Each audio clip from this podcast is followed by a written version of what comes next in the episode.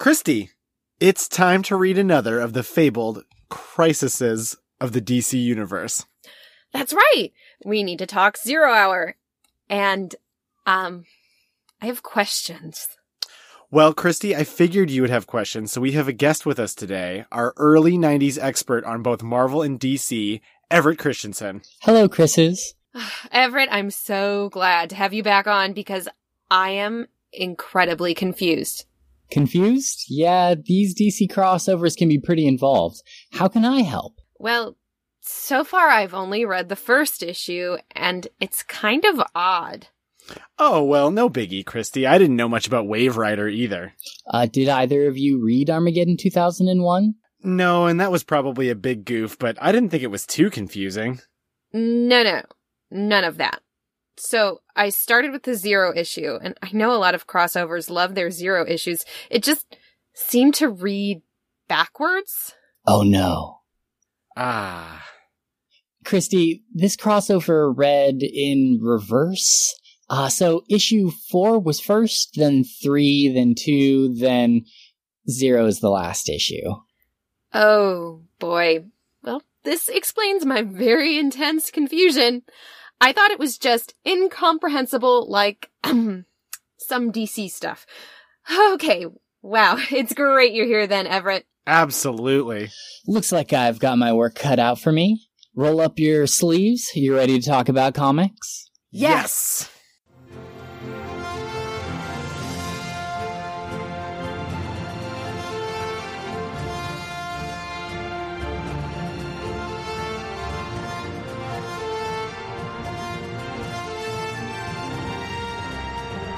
I'm Christina Edelman, And I'm Chris Edelman, and this is Chris's on Infinite Earths. the podcast where nothing will ever be the same. Welcome, readers, to our first episode of Zero Hour. Yes, uh, we are covering yet another crisis, this one being the crisis in time in the DC universe. And since uh, you and I are awful when it comes to DC, we uh, got a guest today, our friend, uh, friend of the friend of the show, writer, educator, Everett Christensen. Welcome to the show. Hey, great to be back. Love uh, hanging out and explaining comics with y'all. Yeah, absolutely. I think it's been near, like, uh, almost perfectly a year since you were on last. Yeah, yeah, that sounds about right. Yep. We've we've we've uh we've gone from talking about Phalanx Covenant to doing yet another 90s crossover. It'll be a good time. Yeah, except, you know, I know a lot of our cold opens are fiction, but uh, this one, I think Chris had already planned before I did this very thing. I read the entire zero issue, finished, and I thought, wow, that seems like it's kind of done. I don't know where we go from here. And, and where then did I'm like, we no, start? no, no. Chris told me something. I'm like, I'm not supposed to start with zero. oh, like I looked at like the months things were published and I was like, oh, you really goofed this up. And Chris told you not to do this. hey, you know, countdowns in comics are super rare, so you got to give yourself some slack for the fact that this event completely bunked bucks convention.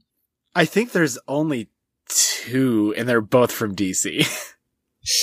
Is this one and they did Countdown to Final Crisis which Ah. started at issue 52 and went down. Now, Wow. 52 is a lot more ambitious than the four we have here. right.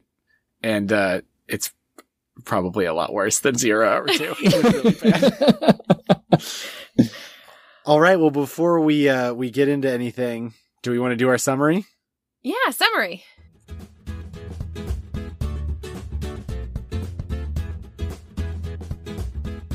Zero Hour Number 4. Written by Dan Jurgens, penciled by Dan Jurgens, inked and finished by Jerry Ordway, colored by Gregory Wright, lettered by Gaspar Saladino, edited by Mike McAvennie and KC Carlson. These credits will be for all three issues. At the end of time, the villainous time trapper is murdered by a mysterious figure who claims the countdown to zero hour has begun. In the present, Well, 30 hours ago, this whole crossover is very countdown centric. Metron visits Darkseid to warn him that time is unraveling. In Gotham City, Batman and Robin chase down Joker only for the clown prince of crime to be subdued by Batgirl? But isn't she Oracle now? Something's hinky. At the slightly out of universe location called the Vanishing Point, the Linear Men, charged with monitoring time, notice that time itself is unraveling. Wave Rider and Rip Hunter plan to investigate. They find the Flash, at this time Wally West, in the 64th century as the speedster dukes it out with the villain Abracadabra. However, a huge rift in time is ripping up the whole sky. The crew decide that they need to deal with it. And that the way to do so is to have Wally create a giant vortex in the heart of the rift. He tries very, very hard, but unfortunately is drawn into the rift. Wave Rider and Rip Hunter have to escape by traveling to the past, sorrowful at the loss of yet another Flash. In the present, Superman and Batman meet to discuss the strange happenings in the world, only to have Metron roll in on his chair and explain that stuff is dire. Wave Rider and Rip arrive in the year AD 5700, where a young Hal Jordan has been plucked from his time to serve as a hero in that time. Unfortunately, the time rift has also caught up, and the three heroes cannot stop it yet again, and Rip and Hal are pulled in. Beforehand, though, Rip recognized this disaster as what it really is a crisis. Wave Rider flies away through time, still wondering what the heck to do. Back at the present, Hawkman confronts immortal villain Vandal Savage only to split into tons of versions of himself. Dr. Mist, another immortal, senses the issue here and that he will need to summon his group, the Leymen. Metron and company grab all the superheroes in a very crisis like fashion, but the Phantom Stranger decides this isn't important enough. Wave Rider returns to Vanishing Point to access the time computer called the Chronoscope, which teaches him about Crisis on Infinite Earths. He should have just listened to us. The Justice Society meets up with Hawkman only for Green Lantern to suddenly look young and for Vandal Savage to violently be erased from existence. Wave Rider arrives to explain that time is unraveling at both ends and thus Vandal Savage was never born. The time traveler breaks the news of Wally's death to Jay Garrick, who is devastated at the loss of another Flash. And at Vanishing Point, above the incapacitated bodies of the remaining linear men, we meet our villain, Extant. Zero hour number three. Jay grieves the apparent death of Wally West as the JSA decides to help Wave Rider in his quest to solve the new crisis. Wave Rider teleports the JSA to Vanishing Point, but three members mysteriously don't make it. Wave Rider and the Hawk folks. Superman and Metron head to meet up with the other superheroes before stopping in Keystone City. Impulse, the young 30th century speedster, is battling dinosaurs while looking for Wally. Bad news, kid! Outside of time, the Legion bad guy, Time Trapper, yeah, we know he's currently dead, this is weird, confronts Cosmic Boy, revealing himself to be Cosmic Boy in the future. Gasp! Cosmic Boy attacks him, vowing never to become this. A large number of DC superheroes gather in New York City, including a literally mystically pregnant Power Girl. They elect Superman as their temporary leader. Surprise, surprise! The JSA shows up at Vanishing Point only to be pretty much immediately attacked by Extant. The Hawks and Wave Rider find themselves in the time stream where every single Hawk version, as seen in last issue, merge into one Hawk being to help in the coming crisis, as a strange spectral Metron tells us. At Legion headquarters, Brainiac 5 notices the contracting universe and is suitably concerned. In Supertown on New Genesis, the new gods are thinking likewise. Back in NYC, the heroes are still suitably confused about both alternate versions of themselves and recent changes to the general character status quo. It's cool. We feel this too as occasional visitors to the DC world. Wave Rider, Hawk, Man, and Metron return and break the bad news of current Flash and old Green Lantern's deaths. Guy Gardner, a former Green Lantern, wants to use this time crisis to save their friend Hal Jordan, who recently went evil and became the villain Parallax. Wave Rider struggles to explain who is behind all this before realizing who has recently invaded Vanishing Point. He poofs away. At Vanishing Point, Extant is really wrecking the JSA with his time powers, killing the Atom and Hourman and destroying Dr. Fate. He also uses time powers to age everyone except for Green Lantern into old men. Wave Rider arrives too late. Back in the present, all of time seems to be merging destructively. If the heroes don't stop it, things are gonna be pretty bad. This seems awfully familiar. Alan Scott Green Lantern tries to fight off Extant, who simply uses his evil time powers to deplete Green Lantern's ring.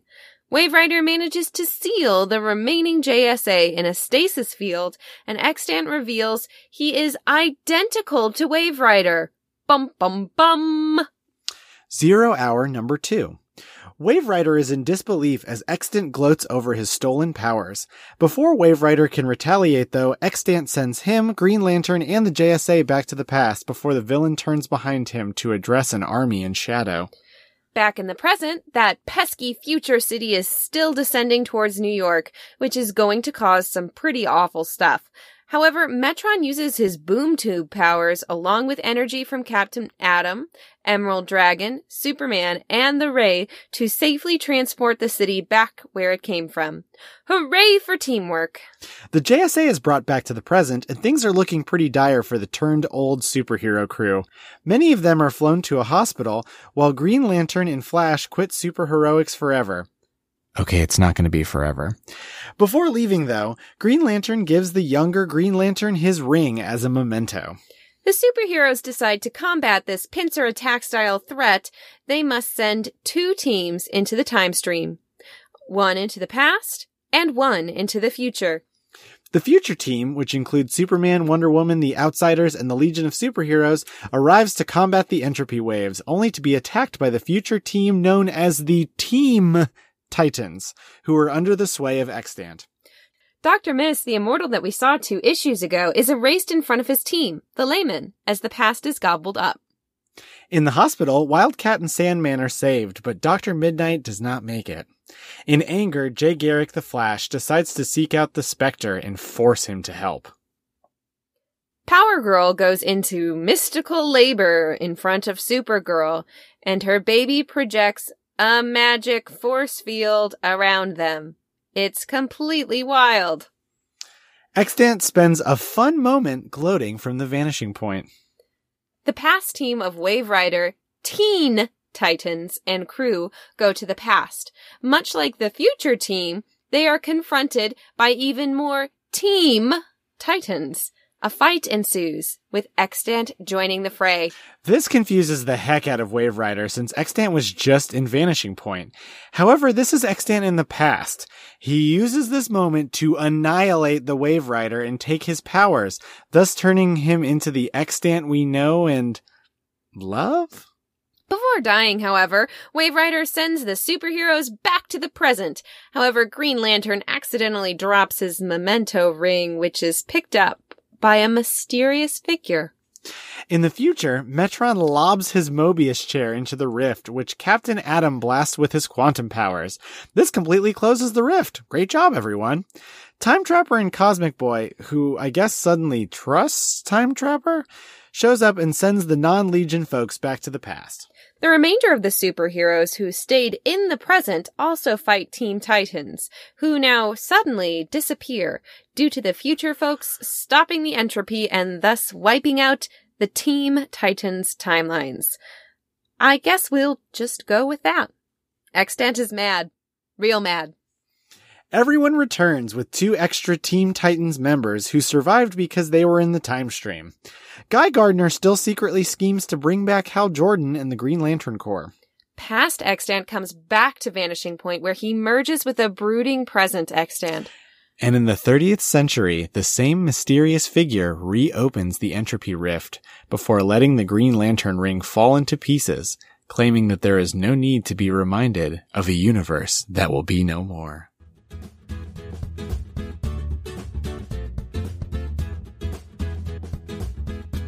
All right, Christy, did you like zero hour issues four, three, and two?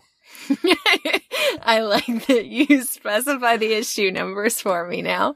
It felt very DC to me. It felt very familiar. It, I don't, I don't know. It, is definitely not my jam, but I loved the colors. I'm gonna give it to the art on this. I thought it was a lot of fun, all of the bright rainbow array of colors, and I enjoyed that a lot. There's a lot of classical blocking done in the art as well. If you notice it, it really evokes a lot of classic Kirby era, like the ways that bodies are placed in the panels.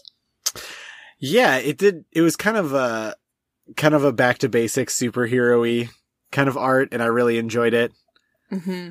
I, I, I agree with you though, Christy. I think that was my, my favorite part of it. To me, a lot of this read as, as Crisis on Infinite Earth's Light. Yeah, definitely. It's definitely the time crisis without the dinosaurs. We had a little bit of dinosaurs. There's like this, Yeah. teeny, teeny bit. Yeah, like three panels. it's it's a very important to have the dinosaurs. That actually ties into Armageddon 2001. Okay, re- Oh. readers, if you didn't know, Armageddon 2001, I think was the crossover that preceded this one. Mm, ye- well, it's, It, I mean, it did precede it. so this the the entirety of Zero Hour is basically just some things happened in Armageddon 2001. Weren't you wondering what was happening with that the entire time? The event, Oh boy. because it, it basically just picks up all of the exact same story threads, and then just it was you know three years later, I believe. Uh, like this is 94, where 2001 was in 91. right. like I wish I could appropriately like quickly explain, but basically nothing that happens in this event doesn't have a correlation to something that happened in Armageddon 2001. It's basically just a complete rehash. Boy, should we have maybe read that one first. I'm I'm I'm so sorry to uh to be the bearer of DC news here, but um it, it definitely like it it stands alone as a like as you said back to basics hero event, but the the things that go on uh let's just let's just start getting getting into the issues and I can just interject when oh yes and this is that thing over there. Certainly. we when we get into issue four, we almost immediately go to Vanishing Point, which is where all of the time-based heroes hang out. And I had never heard of Wave Rider before. This was he was he was new to me. I was like, is, was this guy really popular in the early 90s? Like, No, no, Yeah. he's just no, no. Wave Rider. Okay, so Wave Rider was never popular. Uh, anybody who tries to tell you otherwise is lying to you. And he's just Gold Surfer of time. Like he's basically the Silver Surfer, but he he's doing it time style, and he never got any traction. And he's actually a cautionary tale of uh, why you do not mess with Mister Mind. Uh, in the at the end, Sounds good. yeah, yeah. So, the in the vanishing point, there we meet the time trapper, really right out of the gate. Now, do you guys know who the time trapper is? I know Time Trapper because my dad's favorite superheroes were the Legion, and he read them like in the Silver Age. Mm-hmm. But then he has had several different identities. Um, but in this case, his identity is dies very quickly. so, so it felt like a really important moment and then he that shows up read. in like a, an issue. yeah. like, oh, All right, so some explanation here. So, what all of this is, is there is the Legion of Superheroes, Mhm. and at the time of this publishing, there was a really big time trapper and uh, Mordru centric plot line. Uh, Mordru being the like Mister Master of Mysticism in the far future that is the Legion. Uh, so there were actually two uh, entire legions at the time. There were the older legions who were coming out of the five year later story arc. And then there was an entire batch of either they were clones or they were actually the original Golden Age Legion uh, that had just been kept in suspended animation. And all of their clones were being the Legion. So who was the clones and who was real was uh, still a question at the time of this time trapper story. That killing the time trapper here in issue four of Zero Hour causes that entire reality to no longer exist and they reboot the Legion in that moment.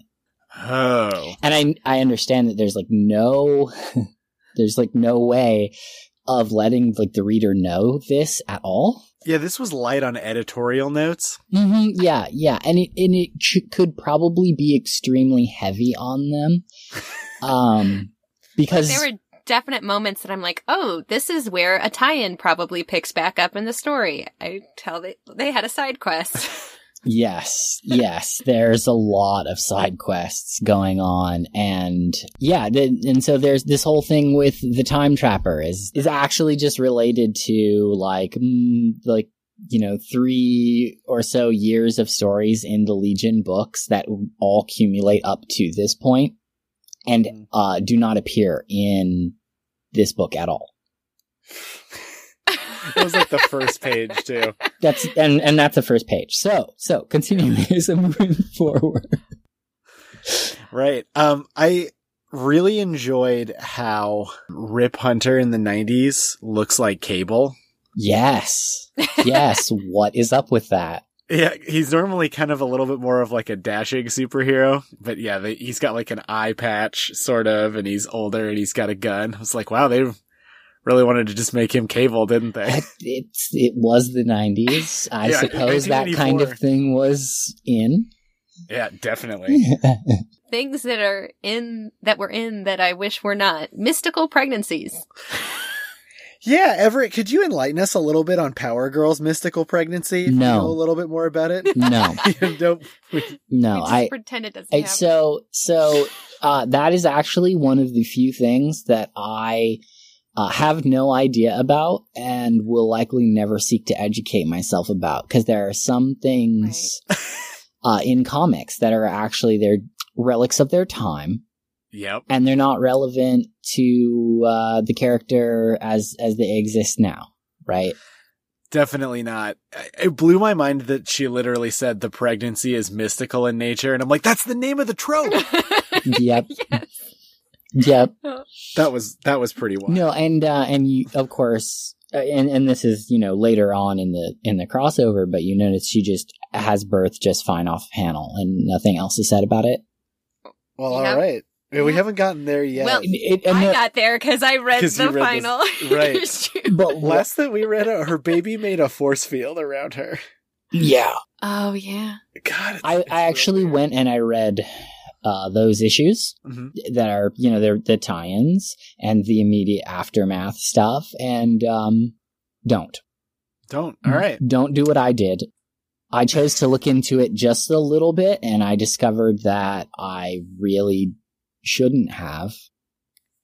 yeah. All right, readers, you've been warned. Just don't do it. Yeah. I remember early in my comic reading days finding like a list of all of the different superheroes you didn't realize were moms. And nearly everything from the list was just, I was just like, I don't ever want to read that. nope. Yep. Nope. It's you know it, that this is, and and it serves the plot not at all here, right? So the No. the, the mystical president pregnancy has nothing to do with Zero Hour, but is rather just like what is going on at the time, and so they have to like mention it. right. Yeah. there's a lot of that going on in Zero Hour where people are just mentioning things and nothing is driving the plot forward. Yeah, it seems like there's a lot of kind of like beats of things that happen that probably didn't need to take so long. hmm Like we've been through three issues and they they would I mean the ultimate culmination of these three issues is like they go forward and back in time. One of the rifts in the in gets stopped, one of them doesn't. It gets reopened anyway. Yeah, yeah, and and and losing losing another Flash, like True. I just was just like, again? yeah. uh, it's it's like they they got one way to pull on your heartstring, and it's that empty costume, And, uh, you know, this time they were like, let's throw a little Michelangelo in there. We'll have Wave Rider grabbing it. You know, like it's, it's Yeah. uh, good. It's great classical composition. And, you know, I, I appreciate the artistry, but they could also try something new. Good. That's the other side of it, I guess. Hey, they broke they broke the mold with the numbering, and they thought perfect. yeah. Yeah. I'm trying to imagine. In 1994, I only really bought comics in grocery stores. I'm trying to imagine buying Zero Hour and buying issue one and being like, "What?" Oh, I, Right, 'cause I got one better for you. yes. Of course, this is. So, what you got to understand is that uh, Armageddon 2001 and Zero Hour were my first events, and I was reading them as a eight year old. Imagine trying to get this through to an eight year old, and I only had uh, issue number three. Oh, And uh, of Armageddon 2001, I only had issue number two. Oh man. Oh. and I would read them back to back and just imagine. the rest. Yeah. Well, no. So, so I had I had tie-in issues, but they were all random tie-in issues because I was getting all of my comics from my mom's dance partner, who you know he he's the like one of the like big influences in my life. He died of AIDS, and at the time that we were living with him, I got all of his comics. And of course, he, you know, and he had comics with the X Men with the Legacy Virus, and that's where, like, that solidified for me as a thing. And so, so actually, the the Legionnaires, the Legion of Superhero stuff, was the stuff that he had the most of. And so I was super, super connected to this zero hour event because it has such, such powerful uh, impacts on the Legion books going forward. And of course, none of this comes up in this. So No, it's it's good. I I honestly expected to see more Legion content. I think because my impression of this event was, oh, this is big Legion implications. yes, But for the most part, so at first when you see the Legion, it's it's Legion with periods in between all of the all of the uh the letters, like oh yes, mm-hmm. and uh Brainiac Five is just like detecting the the waves of entropy, and he's concerned, and then we don't see him for the rest of these few issues. Oh yeah. The best part is, is that that Brainy is off model. So at the time in the actual Legion comics themselves, Brainy had been artificially aged into an old, uh, roided out Hulk looking man. And this guy just does not look like and, and this is just normal Brainy. That's wild. Have I, have I, me- have I mentioned that there are some things going on here? Like, this is quite a crisis. This is quite a crisis. We see that with things like Babs as Batgirl is back as Batgirl, but Yes. also Oracle's probably somewhere. Yep. That made a lot of sense in Crisis on Infinite Earths to me, when all of the Earths were overlaying. It makes a little bit less sense to me with the fact that we supposedly have one universe at this point. Yeah. Yeah. It's they kind of they kind of lampshaded a little bit with people's costumes changing like mid issue, Mm-hmm. where it's like, oh no, that's not them, that's a different time version of them. And like I, I think that's that's pretty cool. But but I want to talk about the Hawkman stuff. Oh. no, I, I want you to. Uh, absolutely, because that was wild. Okay, so so so you're like, why is all of a sudden there like nine Hawkmen? Right. And I know that Hawkman is just an enigma in general. Uh, yes, wrapped in a mystery. So the important thing here uh, is once again Armageddon 2001. Uh, during that event, Hawkman, Hawkgirl, and all of the like multiversal Hawks were merged into one Hawk God. Yes. And then this is somehow undone in this Right. They But- are all now Hawkman. but it it there's there is so little explanation and no resolution for anything after that. Well, I expected a lot because they said something like he's going to be a great new warrior to help us in these these times and then I don't remember him doing anything after that. I, but again, we still have two issues. I feel like I'm really dunking on Zero Hour, a Christ or a comic that in general I enjoyed reading. No, no, no. So uh, we, you gotta you gotta get to the the meat and potatoes of it, which is the it's just fun. Yeah, It's high impact, high color, high drama. The stakes are that people are just you know dying left, right, and center. It's definitely like hits on all of those like, oh yeah, I really want to like continue reading this event and a really strong feeling like nothing is ever going to be the same.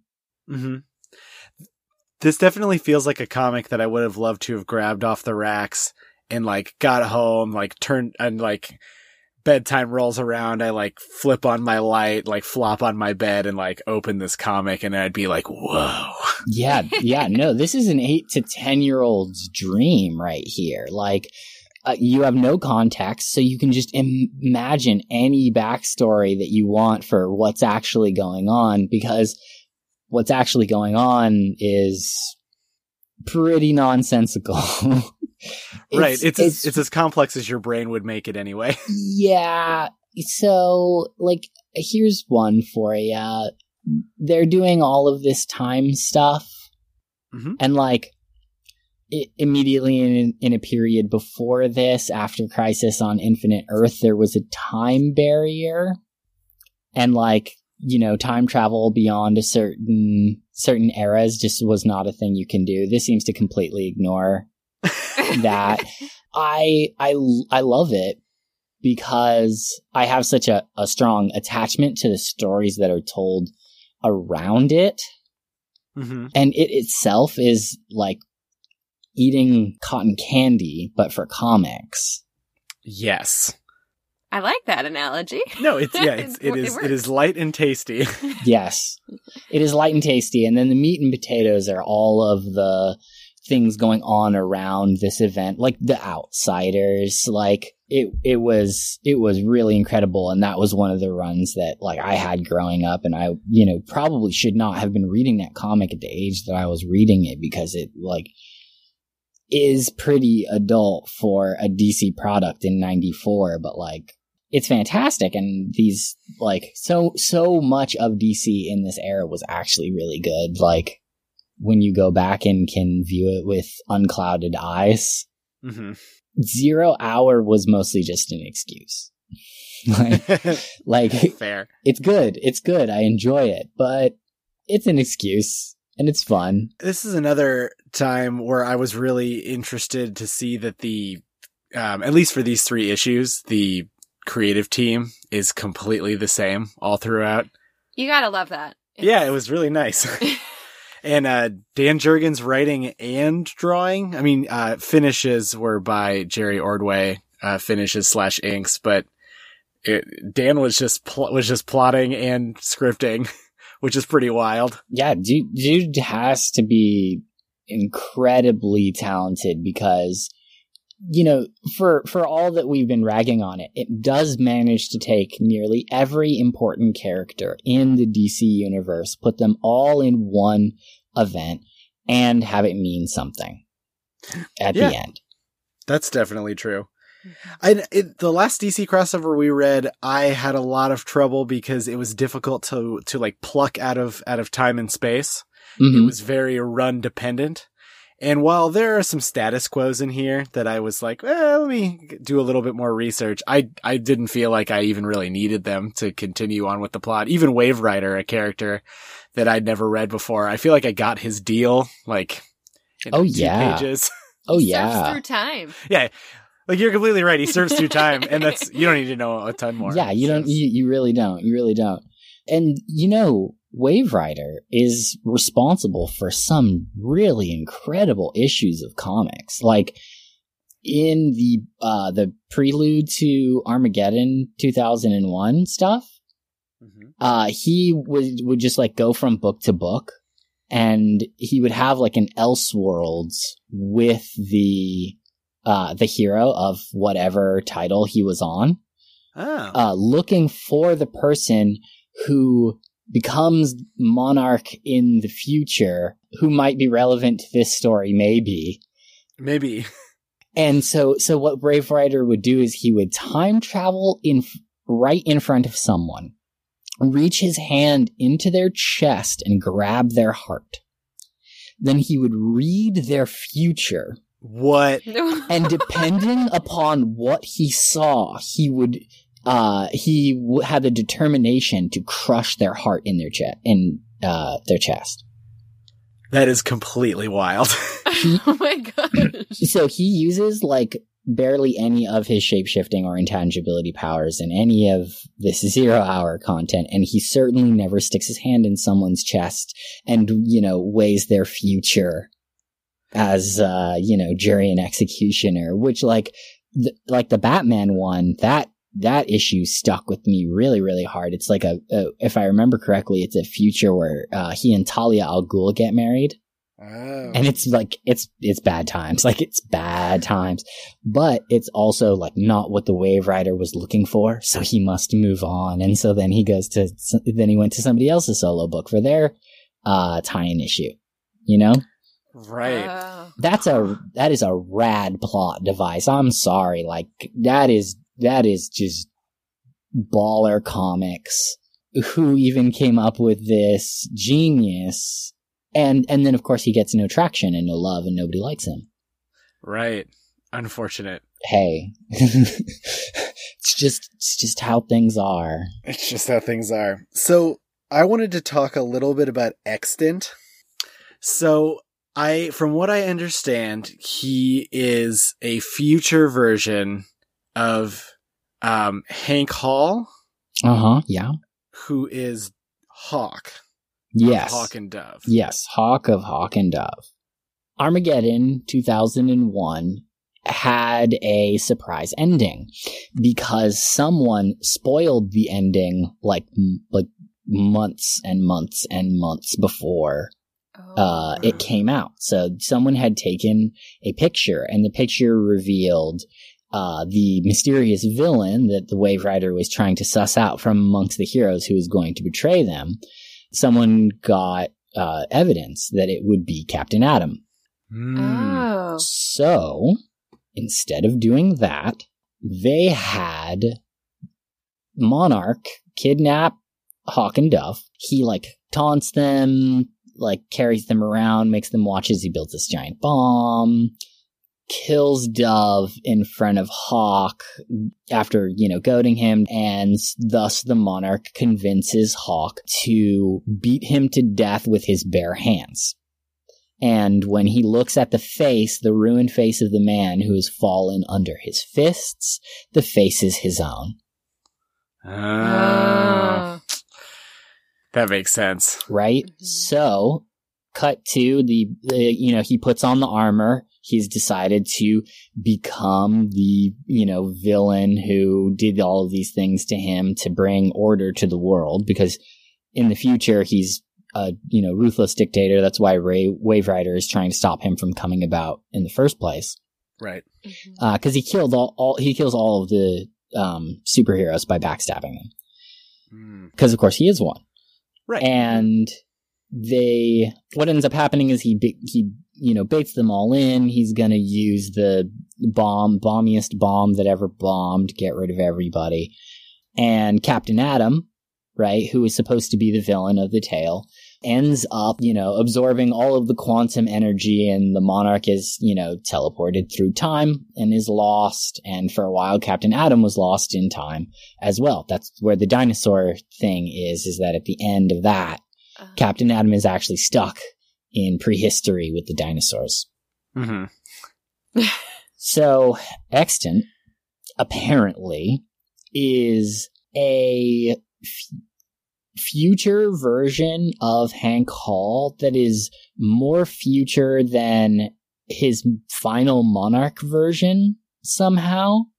And I don't even have words for how that one works.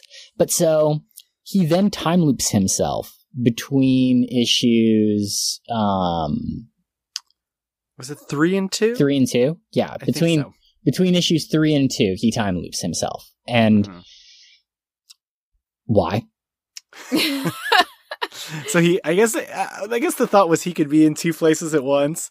I particularly liked when the slightly younger version who goes and absorbs Wave Rider Yeah. comes back and then the the most future Extant is like, come here, I'm gonna absorb you and just kind of yeah, yeah. It's like it's like there's no like wait what and uh, but but the see the thing is is that they they do the loop just to get rid of Wave Rider Yep. seemingly, just so that they could have had the reveal where it's like it's Wave Rider's face.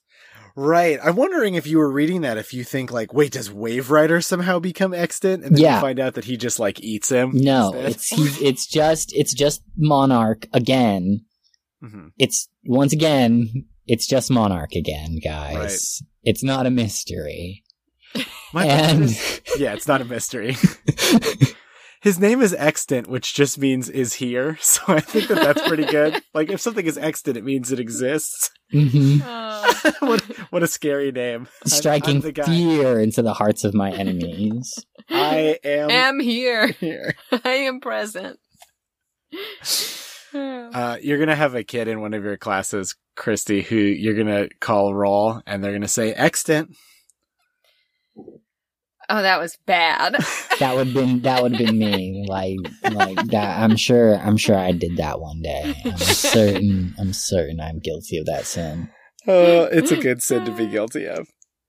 Okay, so so basically, like all of the all of the various things happen here, and uh, especially in issue number uh, two, we get a whole bunch of like rebalancing of the universe moving forward. Yes. So, the Justice Society of America. What what do you guys? How do you guys feel about this? Uh, I classically love the Justice Society, so it was pretty rough seeing them just getting completely housed by by extant. Uh, like that was rough. I the Justice Society I think popped up in one of the first comics I read, Mm-hmm. and I was like, oh, super old old dudes, I'm in. Uh, so this this was pretty rough. I hear that. So after Crisis, they were gone. Yes. So, but then they came back, and now they've decided like, no, they shouldn't have come back. Is that the deal? I mean, I have to imagine that that was the deal, but like, there are so many iterations of Justice Society of America after this. I- it- it's more, it's more just that like nothing that happens in a crisis actually sticks. No, they definitely have these plans of we're going to make the universe a specific way because we want it to be less complex or more streamlined. And then eventually some writer two years down the road goes, I miss the JSA. And they're like, okay, bring him back. Yeah. So definitely the like the crises are used to like mothball some titles Mhm. and bring up new ones or you know reboot the whole darn line or you know do some like editing here or there and um you know i i definitely understand why they feel it is necessary but this part the turning heroes old part that always really negatively like resonated with me where like that's a that is a fear. You have Oh, a yeah. time you have a time based villain and he just takes all of your time from you. And it's just like oh that's chilling and it's super chilling when um it's like wildcat and, and Hourman are going after extant and extant is like you are just men. And then like reduces them to being extremely old. And like i really enjoy the jsa i really enjoy that they're super powered old dudes. And i think that there is always a place for like talking about the heroism of our elders and the things that they continue to do for us. And i just I never agreed with the decision to mothball the JSA at like any any step. Right. Which is even current. I don't believe that they're Nope, Mm. currently in DC. nope. They, they might come back. I feel like Bendis probably loves them. So we'll see. hey, you know he's doing a really great job over there. Like I, I Uh, don't. yeah.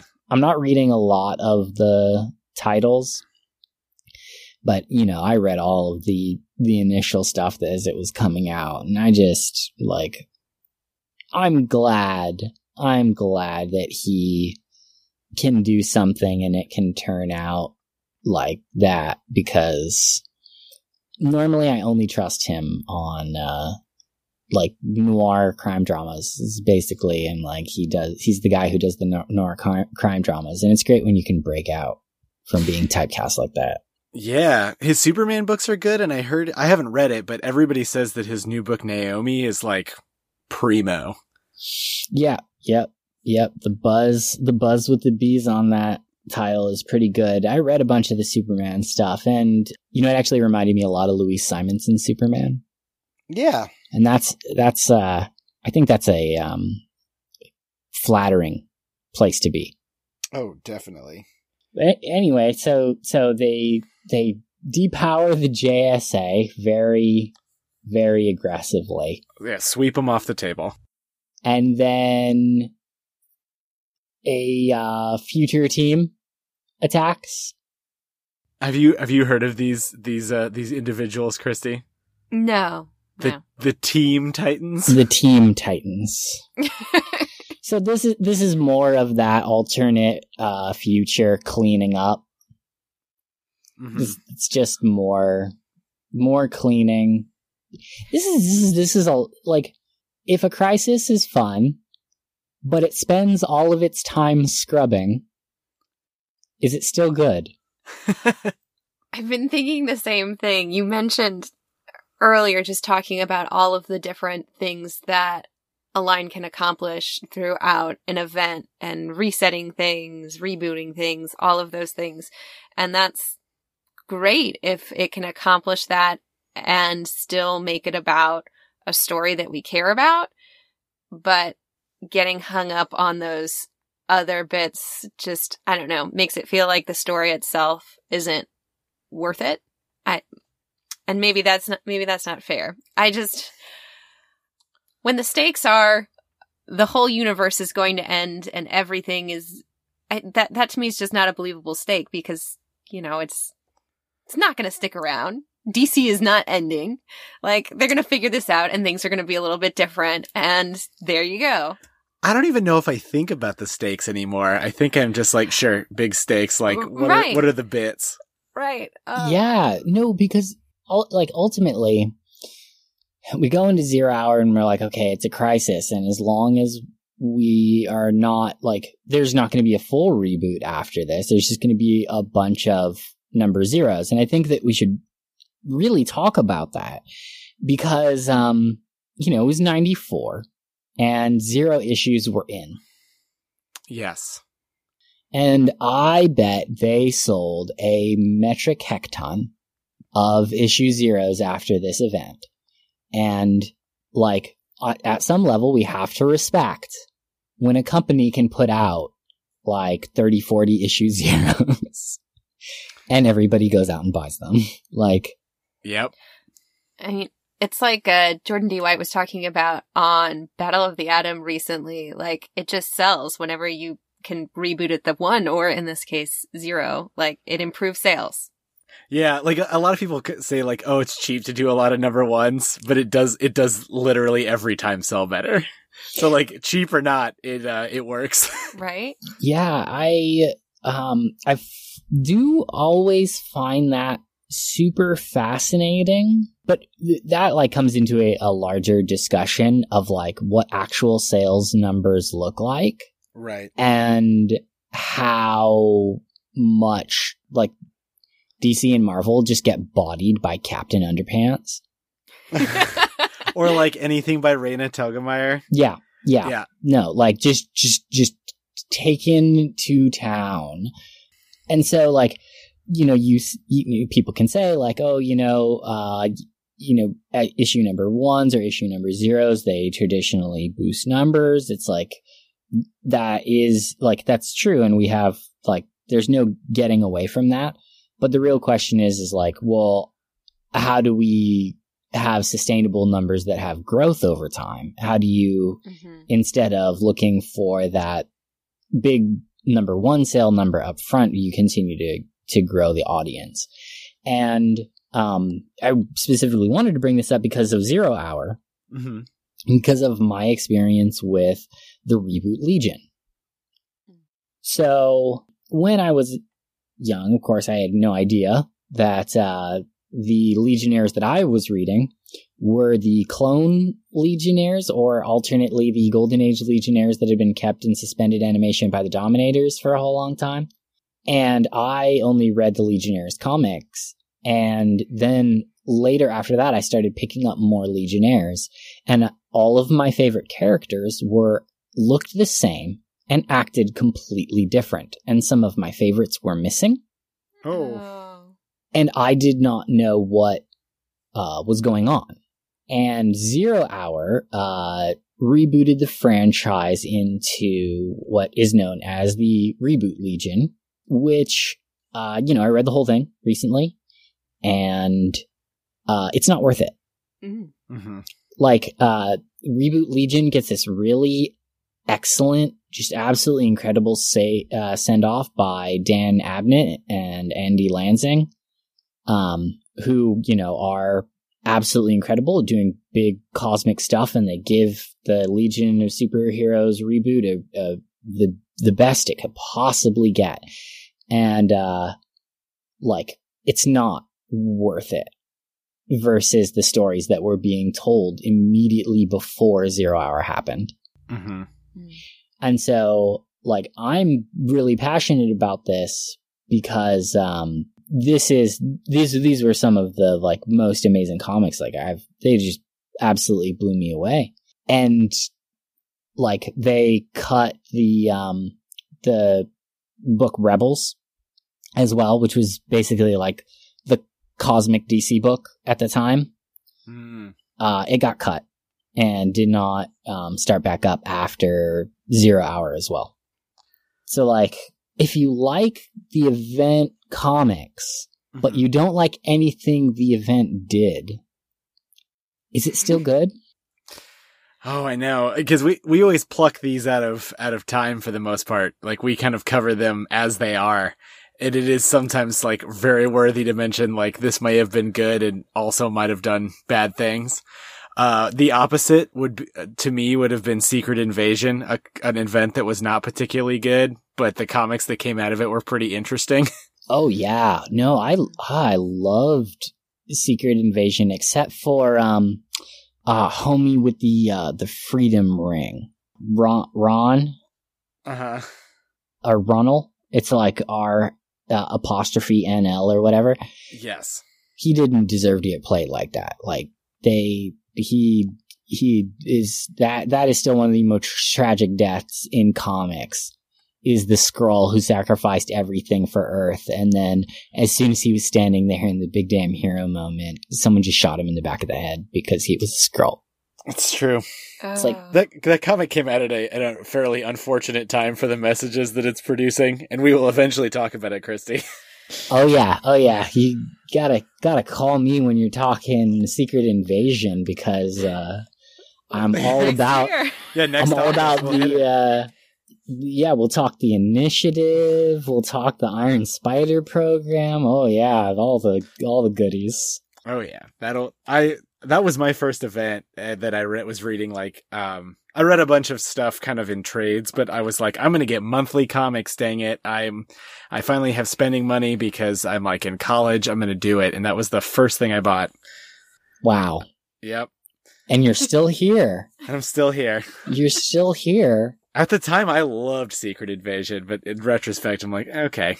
But the there's the the comics that spun out of it, like I still really like. But anyway, we're getting we're getting slightly off yes. track. So let's so, so let's get get back to the the scrub work.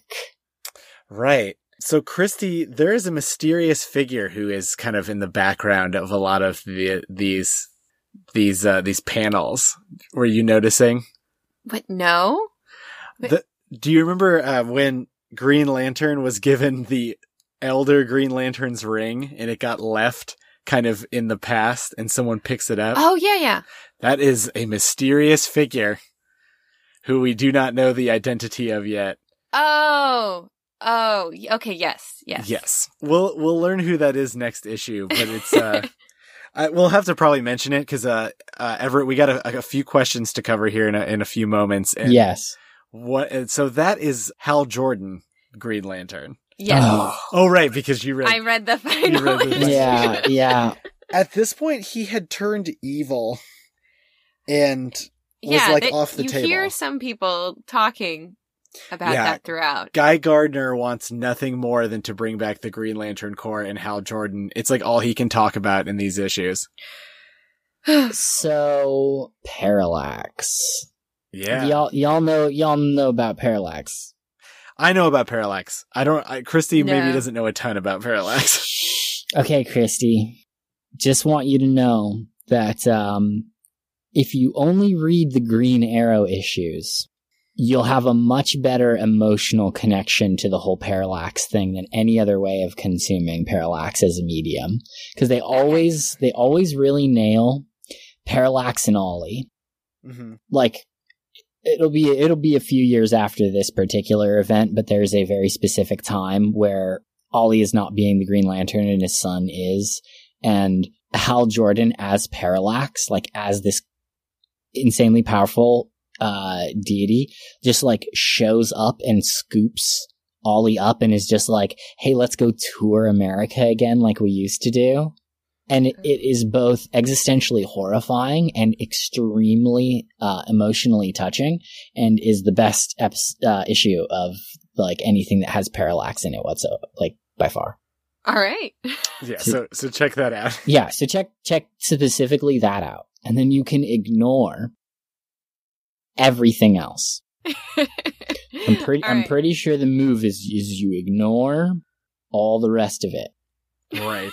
because um you know as we have come to learn two universe reboots later uh that was actually the ghost of the color yellow the evil ghost of the color yellow Yes. uh you know possessing him the the- entire time the co- the color yellow. so yeah, yes. there's Green Lanterns. Oh, there's all the other oh, colors oh, as okay. oh no no no no no you you can't just be like there's all the other colors It's all the rainbow colors. it's that the each rainbow color uh has an evil ghost Mm-hmm. and these It's like evil Hogwarts houses. Yes, the, yes, yes. And these evil ghosts can be shackled uh, by magical technology into batteries, Oh. right? So there's also an evil green ghost who they also later uh, shove into the central power battery to draw all of their power for it. So just know that every time a Green Lantern uses his ring, it's actually the hatred of an evil color ghost that gives them their wings. Yeah, you know.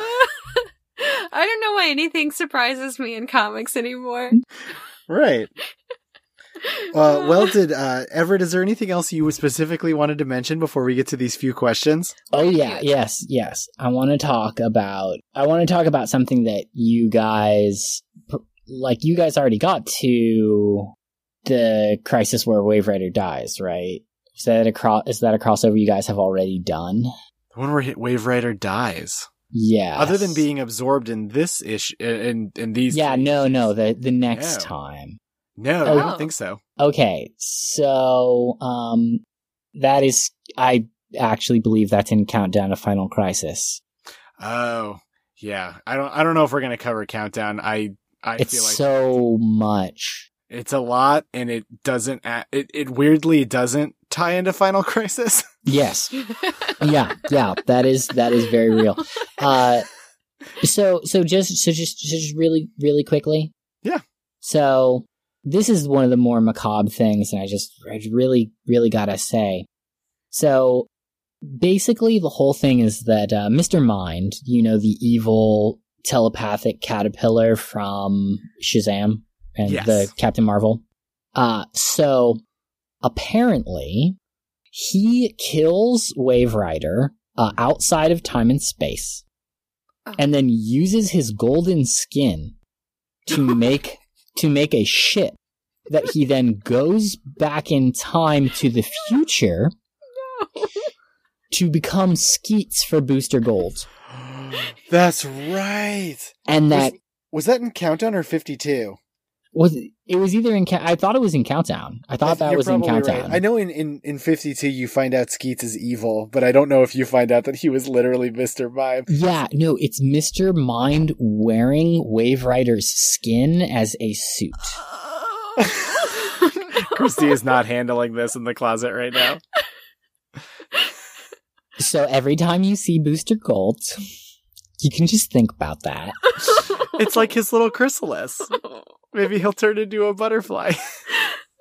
Well, you know, he already turned into a butterfly and then was already defeated and Oh, is that's already, you know, back in the loop again. But I mean, I just, just like, so everyone knows, like, Wave Rider died so that we never take Mr. Mind, uh, for granted, you know? Like, we should, the, the takeaway here is actually that Mr. Mind is an incredible villain, not that Wave Rider was bad. I'm, I, I like it. but I just that was that's one of those that's one of those things where if we're talking about Wave Rider, I really just got to be like, and then every time you see Booster Gold, yep, Remember Yep. that his, his robot sidekick uh, is uh, made of skin. yes, is made of Wave Rider skin. The poor sod. okay. All right. Do we want to do accolades before questions or after? Accolades before questions. All right. Okay. Accolades.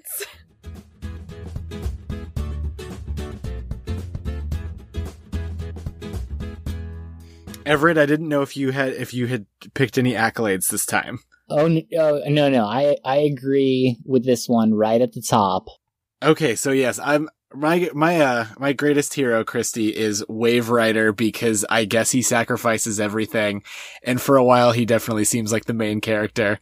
But I, I definitely said I guess Wave Rider with a question mark. Yeah, because no, if you notice, no one really gets to do a whole lot. no, it is so kind of piecemealed. I I almost gave it to Wally.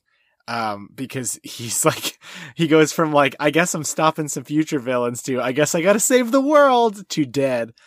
yeah, yeah. Yep. I I give it to Flash. Oh, you gave it. You gave it to Wally West. Yes. Okay, so that makes sense. For liter- we are we are big fans of the heroic sacrifice here on Chris is on Infinite Earths. Yeah. So Mhm. we had to give it to them.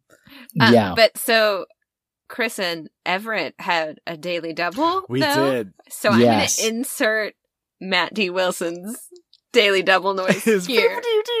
yes. nice. Saving it forever. We literally asked him, "Hey, that was good. Can we just can we just nick it? Can we take Yeah. that?" And he's like, "Go for it." Yeah, that's the good stuff right there. So thank you, Matt, for that. Thank you, Matt. Christy, what was your coolest moment? Um, we skipped best line. What was your best line? Um, my best line uh, was from Flash, where they're uh, explaining what he needs to do to fix things that doesn't fix things, and he says, "No problem. Maybe I can whip up a cure for cancer between strides." That's pretty good. Like, I need to keep that line just tucked in my pocket. Next time an admin asks me to do something extra, I'll just Yep. slide that in there. So my great or my best line was from Superboy, who decided that in Earth's distant past he needed to get really flirty. and he says, I want to know what's going down after we get this thing fried shut. Ever seen a Hawaiian beach under a full moon, Anima?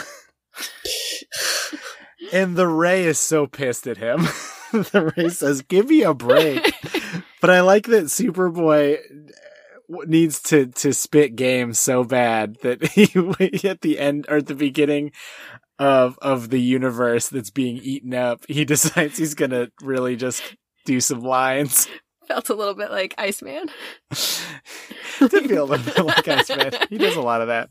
Uh, Uh, I do not have a best line from this. hmm Uh, but man, is there a lot of uh, really great linear men uh, narration boxes. There are a ton of great linear men narration boxes. It is all it is all very very much a lot. Yes. Like I I I want I would like to see some uh, rebirth linear men. That's what I'm on about. yeah, I would kind of like to see that too. I think that would be that would be pretty rad. Um, maybe we'll see them a little bit in the the Legion Millennium, uh, dou- like two shot, where they're trying to kind of bring a bunch of future people back. Oh yeah, I have I have so many feelings about the uh, Legion designs upcoming too. I love uh, Matter Eater Lad, who has become Matter Eater Dad. Yeah, no, yeah, he can. Uh this is not rated for that. Uh so I think that like eighty percent of those designs are about the greatest thing uh ever. But boy, oh boy, what did they do to my Element Lad? What did they do to Jan? Yeah, that's that's totally fair. Every everything else is. Uh, I'm like, okay, yeah, I'm digging it. I'm digging it, loving it. Uh, Yeah, I not guess they not couldn't, Jan, they couldn't all be winners. not Jan. All right, Chris, what about your coolest moment? My coolest moment is when they decide to use the Mobius chair, a bunch of people shooting lasers, and then Captain Atom, like for like the salt on the end, to fling a future city back to the back to the future. Yes. Overlaying cities is a thing that seems to happen in every single one of these crises. They're like, there's a city that's going to be on top of another city, and we have to stop it. Yeah, because you don't want the two cities touching. You do not. They will. I guess bad things will happen. It's unsanitary. I guess we're from a twin city, so I'm like, I don't know. That sounds fine. uh, my coolest moment, you, I just, I love the double page spread with all of the heroes in, I think it was maybe issue th- three? Three?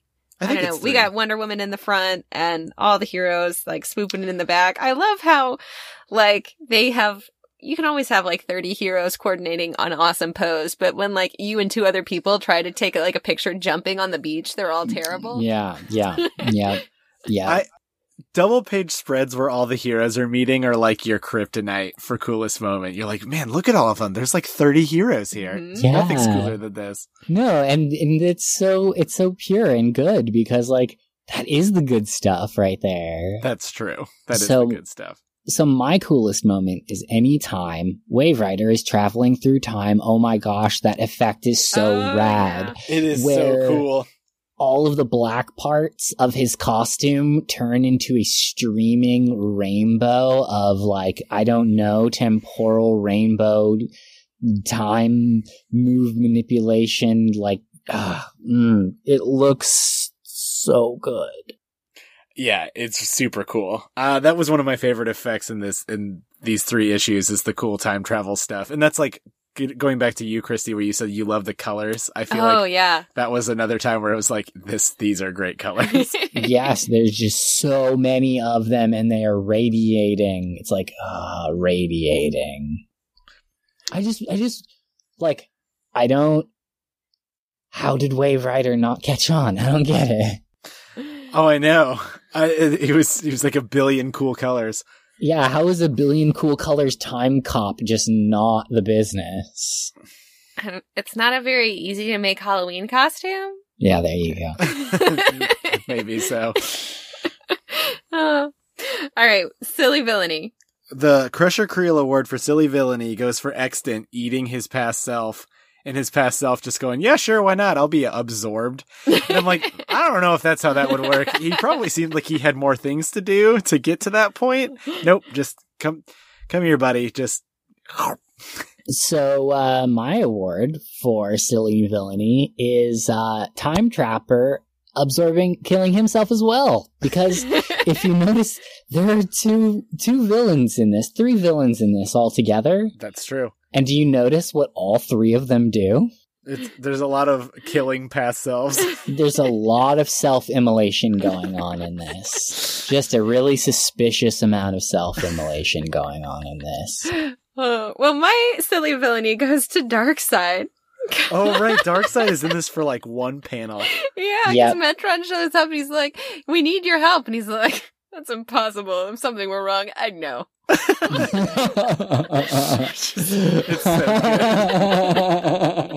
It's so It's very Darkseid. Oh, that is fantastic. So, uh, and also on on the last thing, self immolation. Last last thing to why to uh, poke at here is. So I mentioned that Wave Rider is basically he's just like Silver Surfer uh, in time. Yeah. Okay, so there's one other thing going on here. So he's got the gold skin and he's got the fire hair, mm-hmm. but he's a dude.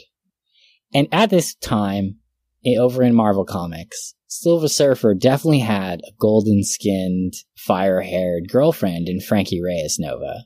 Oh yeah. Oh. And this guy is like, he's just straight up like, oh, look, we took these two characters. I shipped them. Wait a minute. I got this really great OC. And like, that's actually what's going on here. And like, if you make an entire crisis about a really awesome OC from the other company, is it still good? Questions we ask ourselves. Yeah, an OC that is just two two characters mashed together. yeah. Anytime people talk about plagiarism from comics, I always just kind of want to like cock my head at them because I feel like it's happened like 30 times and no one's cared. so I'm like, why would now be the time where they suddenly care? No, it's, it's fantastic. I mean, and in fact, it's one of the ways that you can market comics to teachers. Like, oh, you're covering this piece of literature. Here are some comics that explore pretty much the same plot, but with superheroes. And there you go. Yes. uh, you know, uh, what was it? Ramayana 3001 AD by, um, uh, what's his name? The, that guru guy. Uh, like, um, Deepak Chopra. Oh, yes. Yeah, made a comic about the Ramayana. It's a science fiction comic set in 3001. And that that's how you do it. Mm-hmm. That's Yeah, fantastic. like like and and you're like here, you know, like ah, you don't need to read the real thing. Just here, have this sci-fi comic. It doesn't help. It doesn't help. All right, well, are we, we ready to get into our several Twitter questions? Yes. All right, our first one is from uh, my writing partner, um, Robert Secundus, who asks, "What thoughts do you folks have on the JSA?" We talked about that a little, and I think we all kind of like them. Hmm Good characters, good to have around in the modern DC universe, or best consigned to the past. Necessary to have around all the time unless you are actually going to be brave enough to stick Superman and Batman in the JSA and try and head up new uh, heads of like Dick and you know maybe Khan Mhm. uh, as Superman and Batman running the JLA. That's I, I agree Mhm. with you on that one. Like the only time I don't want to see Jay Garrick is when uh, both like Wally and Barry are retired. Yes. Yeah, otherwise I, I agree with your earlier point with like it scooping elderly people off the table is already something that's done in our society enough hmm uh that maybe we don't need to do it in comic books. Maybe Nobody there's has to get old in comics. Well, and even That if you do, you don't have to be like bad at what you do just because Yeah. you're old. and let people get old in comics and let their stories change because like so so my whole my whole thing about this right is that you look at the justice society of america maybe they're not like the heaviest hitters around even though there's like that one green lantern no but there's that one green lantern though actually uh, on their team at any given time. Hmm what what is something that never really gets enough shine, gets enough time, is that all of these guys have been heroing for uh, such a long time that they are establishment people, and that they then can then use their position in the establishment to raise up a younger, better generation. And I think the Justice Society of America always shines the best when you've got a couple teen characters in there, like um, the chick who controlled wind, wore a green dress, escaping my mind right now.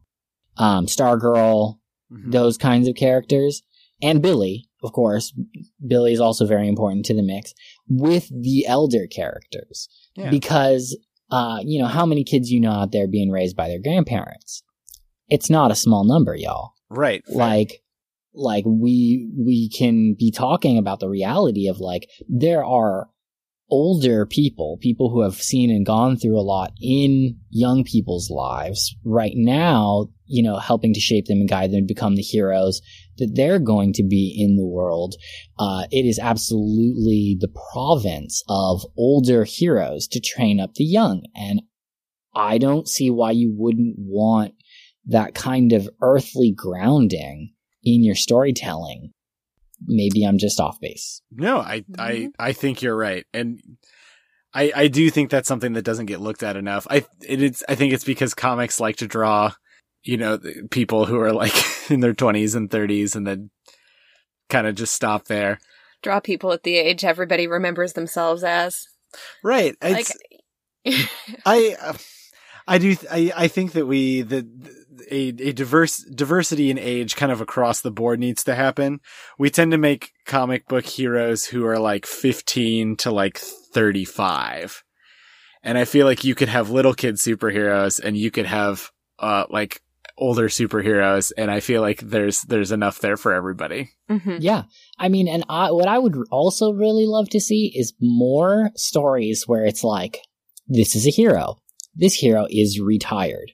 They're not coming out of retirement to do something. Here's how they made their world better in their community with or without their powers, uh, even though they're not actively heroing. Astro City nails that. Astro City manages to hit that particular one home super well. And I think that there will always be a potential for just a society of America to step up and be extremely relevant by having older characters in it. Yeah. Uh, so our next question, uh, at Josh Garvey has a few for us, but I think we may save some of them for when we wrap up the whole crossover because they seem crossover as a whole related. Yes, I think we can do the first and last one. The first and the last one. yes. So, how in love with the super mullet are you? Yes. Thank you. More, please. Bring it back. Bring it back. It's great. Not all mullets are equal. Oh, it's curly too. He had a really curly mullet. hmm Oh, I mean, like this is near the era of uh, mullet Captain Atom too. Oh boy, true. and you, you know that that is like the that was deep deep down the mullet technology tree there was there was time there was research and there was development that went into that mullet okay, Chris, your mullet thoughts. uh, I'm not. I don't like love it. I, I love knowing that I'm reading a '90s comic and going, "There we are. Superman's got that righteous mullet." Right. yeah Uh, this is this is a the post-death mullet. No, I mean, I, I love it because it's very emblematic of the time and it just, it's that extra bit of flavor. It makes it not, makes it a little less eternal, but it gives us a setting, I guess, outside. i mean even wave rider is wa- rocking a mullet in this one Yeah. That like- is true. No, it it is comfortable to go. Oh, okay, I know when this is. right. yeah Yep. All right, and the last question that um, uh, Josh has is how big of a jobber is Bad Hank Hall? Oh my god oh my god oh this was the question that i was hoping would come around Mm-hmm. All right, you guys. so, um, did did you guys ever watch the? Probably not. Never mind. Uh, so there was a Legion of Superhero cartoon. I watched the um, episode with Arm Fall Off Boy. Oh, yes. Good, good, good taste. You have Yep. good taste. You have very good taste. Mm-hmm. Um, so basically, in it, there's a Monarch XP. It's not the same dude. Uh-huh. Uh, but it it works so well because unlike uh, Hank, uh, Hall, and Monarch and Extant, he's not completely ineffectual. So if you look at everything that Extant does, he's not even the fi- a he's not even the final bad guy here. hmm Uh, he's he's basically a mini boss. Yes, we we haven't encountered the final bad guy, but it's clear that that Hank is is is kind of easily dupable. Like, yeah, he's like, "Dang, you guys closed my rift. I can't do anything about that." yeah, yeah. He's a he's a simple guy. Like fundamentally, he's like really straightforward. And um, the Monarch, as was shown in like Armageddon 2001, was a lot more savvy, a lot more canny, and a like I'd say about equally deadly. I the the one thing that I think prevents this guy from being just like the ultimate jobber of like being literally all sound and fury and accomplishing nothing is he does actually put in work hmm in this crossover. Like Extant strips the JSA of their powers, or at least a bunch of them. You know, a whole bunch of people are unraveled from reality. Uh, you know, an entire reality ceases to exist. I mean, if you if you look at the count as a whole, Guy actually like was threatening, right? Yeah. Um. Oh, he's so it's so bad. Yeah. when I when I was when I saw him, uh, I read this with with no that's for the first time with no no research, so I had to kind of look up later that he was Hank Hall, and it was just like I'm extant, and I'm like, you sure are, bud. like, Yep. Yeah. you got a face mask, you got a cape, yeah, there you go. and he's he's so now, you know. Yeah, he he's, is he's in the moment. he's just so now. Uh, yeah, I wish that uh Hank could have actually like gotten over. Yep. It's like with a with a lot of events, I would say, where like uh, there is something there. There's something where it's like right on the tip of my tongue. Of like all you would have to do is make this extremely minor tweak, and all of a sudden you would like care a whole lot about Monarch and Extant and uh, Hawk, you know. hmm Mhm. But I think that the the real uh, component that is missing from Extant being scary is Monarch, and that if he had, say, like started out by absorbing his Monarch self for more power or whatever, and you had like while you had no context for that then it would make the reveal when oh it's wave rider wave rider just absorbed the monarch for power. Oh wait no it's not wave rider. It's actually just more hank hall being a dick butt like you know a double a double Shyamalan in there like might have kicked might have kicked it up a notch made it a little bit more spicy but unfortunately it never actually hits like you want it to. Yeah, that's fair. Um, so our next question comes from Brawl twenty ninety nine, who asks, "What is more messy and confusing in this story, Hawkman or the Legion?" I think the Legion is maybe slightly messier. I am going to say that the Legion is definitely messier, and it's mostly messier because it doesn't take place in the pages of this event book, yet it has event book like consequences Mhm. and ramifications without the Legion heroes actually appearing in this. yeah, and that I, I think that does make it more messy. At least the the Hawk thing is handled in a couple of pages, and I even though it was weird, I was like, sure, they're all one Hawk now. yeah, yep, yep. It's Hawk God now. Like, Yep, it is definitely Hawk God. Okay. All right. It's Hawk God. All right. Our last question comes from at Asimov Fangirl. Hi, everyone. Unless they are retconned, DC has a lot of great legacy heroes. Do you have a favorite one? Everett, do you want to start? Oh, you can't do me like that.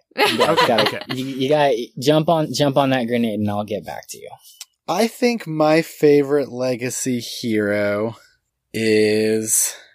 Ooh, that's a toughie. Technically, like tons of them are. I mean, is Batgirl considered a le- I mean, I Oh yeah, I yeah. think- yeah, Batgirl is Batgirl's absolutely, So that would be absolutely my legacy favorite. hero. I loved the Batgirl of Burnside run. That was that was my jam. That was like one of the first comics Yeah, that's That I- one of the one of the first first comics runs that that you I- read like issue by issue. Yeah, I think I read that even before Spider Woman. Yeah, that's Mhm. true. Yeah. So Batgirl is your favorite. Hmm. Uh, I love Wally This is- West so this is- much. DC only, right? This is DC is- only. This yeah. is DC only. I'm okay. This it better be. Oh, I know. There's so there's a lot of Marvel ones that I really like, so that Uh, that would have been toughy. But I think. I'm going to go with Wally West. I think that uh so newer Barry stories, he's not particularly like like too bad or anything, but like Mhm. old old Barry Allen stories, he is like a standard length of superhero. he is like hmm vanilla ice cream with marshmallow sauce. He is like the most bland, like, like he is a superhero and he does superhero stuff. And Wally coming in was kind of fun and a little bit, si- a little bit silly at times and unsure of himself in a way that I feel like a lot of us can feel like when we've started a job. Mhm. And I f- think that he made the Flash better and more relevant. Uh, to the point where they even used him in the cartoon for Justice League because they were like, what, what are we going to use Barry? Yeah, Yeah. yeah, that's true. That's true. Barry definitely has some of that platonic ideal of a speedster thing going on, Yes. Where like he, yeah, he becomes less interesting because he is so perfect. Right. And I, I think it used to be worse. I would say they've, they've, they've done a little bit more to give him an, a slightly interesting personality in more recent comics, especially after Rebirth. Rebirth has made some really good Flash stories, but if we're talking about like 60s to 80s Barry, I, it's Mhm. shocking that that comic lasted that long. All right, so I I have given this some thought now, Sure. And I believe my answer has to be Brainiac Five. I was wondering if you were going to say Brainiac 5, who is a legacy. yeah, Brainiac Five is a is a the heir of an amazing legacy, Mhm. right? Because it's not like Brainiac Two or Brainiac Three are slouches either, True. right? They're just I don't know, Ash Hollis and emo, hmm like, uh, but the the um the thing is is that like Brainiac Five is like my considered answer. There's a secret answer in my heart, and that's Jade. Oh, sure. And uh, that is one of those ones where I could not tell you why. I don't have a good reason for that.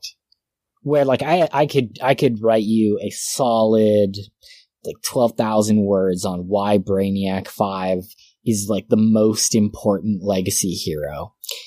I could not tell you why Jade is just so like amazing even like because you know she doesn't have a great publication history like let's be honest Right. like she's her character has been used to do a lot of questionable stuff over time like i i don't know why i would be so fond of this character when they've they've had a really bad run of it Well, I like your answers. I love Brainiac 5 too, so I, I completely agree with you there. oh yeah runner runner up though natasha irons steel actually actually super important Mm-hmm. legacy hero who uh you know every time every time she's on a book that's a guarantee that i'm gonna pick it up Sounds good. All right. Well, readers, uh, we are coming to the close of this episode. Uh, Everett, thank you for coming on again and uh, helping us out a lot with with Zero Hour. absolutely my pleasure because uh man this what what an event for good for ill and all of the stuff in between oh, it's like wow, a thing like that. that is that is really an event that was su- that that is such an event right there that one whole unit of event That's true. Uh, Everett, would you like to tell anybody uh, where you can be found on the internet or any projects that you're working on that you wanted uh, you want to share? Uh, so no, not this time. So I am uh available, obviously, but uh, no, I'm not doing any uh projects facing forward to the comic book community at the moment. I am working on some personal projects uh, for you know games, and I just did some work for um, in some education work and doing things like that. But I don't know. I don't have anything going on right now. Sounds great. Readers, as always, you can find us at Chris's Pod on Facebook and Twitter.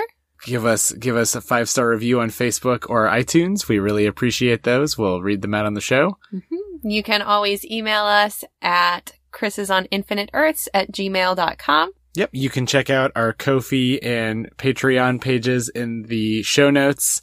We appreciate all of your donations. Uh, we've got some really cool Patreon rewards. A uh, personal thing that I've been doing, uh, if you want to check out, if you've been reading House of X and Powers of 10, please check out the annotations I've been working on with my co-writer, uh, Rob and editor Zach. Uh, the Hoxpox Talks, uh, hosted on the Xavier Files website. Yeah, really definitely do. we're gonna have we're gonna have to talk about that after this. Oh yeah, we will definitely do that off the air. All right, and until next time, slay your enemies, and all you desire shall be yours.